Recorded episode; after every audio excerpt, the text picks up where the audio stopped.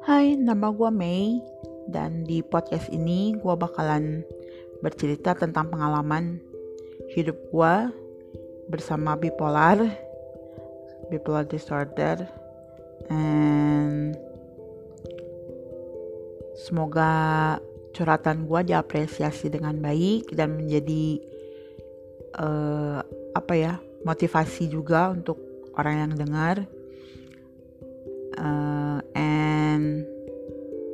That's it. Thank you.